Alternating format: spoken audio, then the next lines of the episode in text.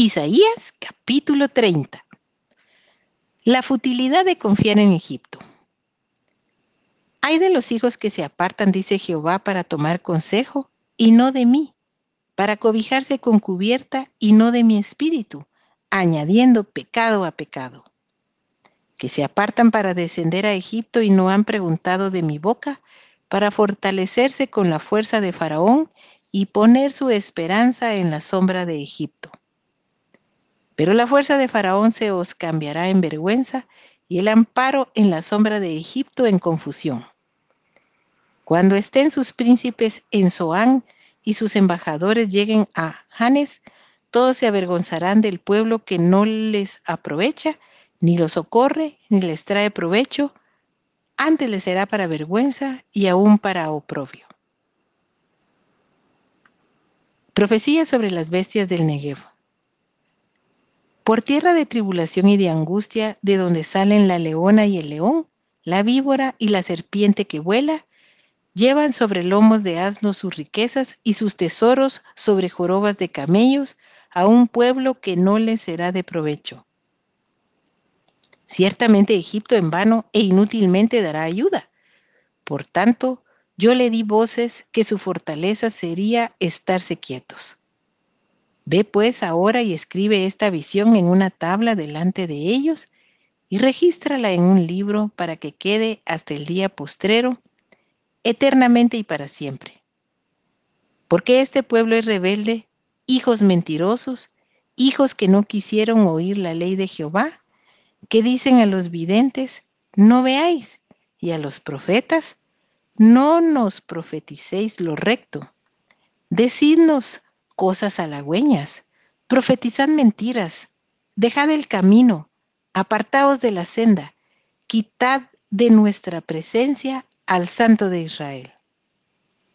Por tanto, el Santo de Israel dice así, porque desechasteis esta palabra y confiasteis en violencia y en iniquidad, y en ello os habéis apoyado, por tanto os será este pecado como grieta que amenaza ruina, extendiéndose en una pared elevada cuya caída viene súbita y repentinamente. Y se quebrará como se quiebra un vaso de alfarero que sin misericordia lo hace en pedazos, tanto que entre los pedazos no se haya tiesto para traer fuego del hogar o para sacar agua del pozo. Porque así dijo Jehová el Señor, el Santo de Israel. En descanso y en reposo seréis salvos. En quietud y en confianza será vuestra fortaleza. Y no quisisteis, sino que dijisteis, no, antes huiremos en caballos. Por tanto, vosotros huiréis. Sobre corceles veloces cabalgaremos, por tanto, serán veloces vuestros perseguidores.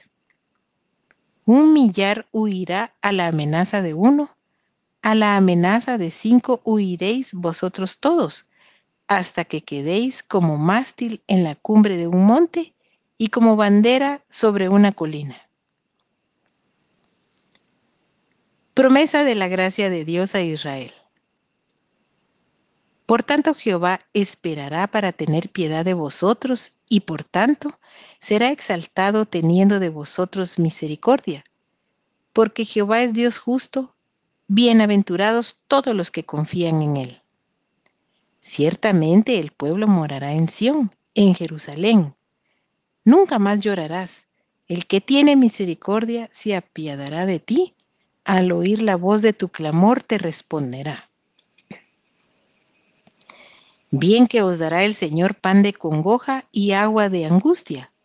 Con todo tus maestros nunca más te serán quitados, sino que tus ojos verán a tus maestros. Entonces tus oídos oirán a tus espaldas palabra que diga, este es el camino, andad por él y no echéis a la mano derecha, ni tampoco torzáis a la mano izquierda. Entonces profanarás la cubierta de tus esculturas de plata y la vestidura de tus imágenes fundidas de oro, las apartarás como trapo asqueroso. Sal fuera, les dirás. Entonces dará el Señor lluvia a tu sementera cuando siembres la tierra y dará pan del fruto de la tierra y será abundante y pingüe. Tus ganados en aquel tiempo serán apacentados en espaciosas dehesas. Tus bueyes y tus asnos que labran la tierra comerán grano limpio, aventado con pala y criba.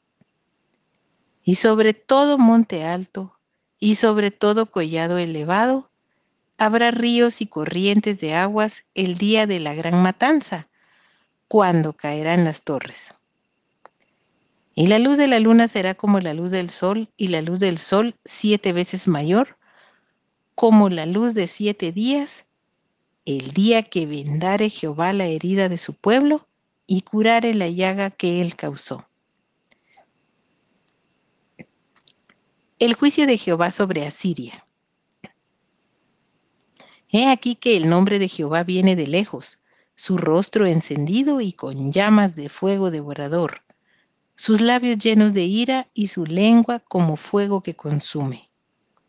Su aliento cual torrente que inunda llegará hasta el cuello para zarandear a las naciones con criba de destrucción, y el freno estará en las quijadas de los pueblos, haciéndoles errar.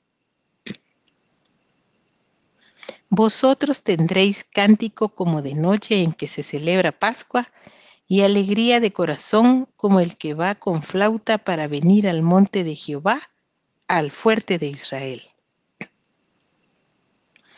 Y Jehová hará oír su potente voz y hará ver el descenso de su brazo con furor de rostro y llama de fuego consumidor, con torbellino, tempestad y piedra de granizo. Porque Asiria hirió con vara, con la voz de Jehová será quebrantada. Y cada golpe de la vara justiciera que asiente Jehová sobre él será con panderos y con arpas, y en batalla tumultuosa peleará contra ellos.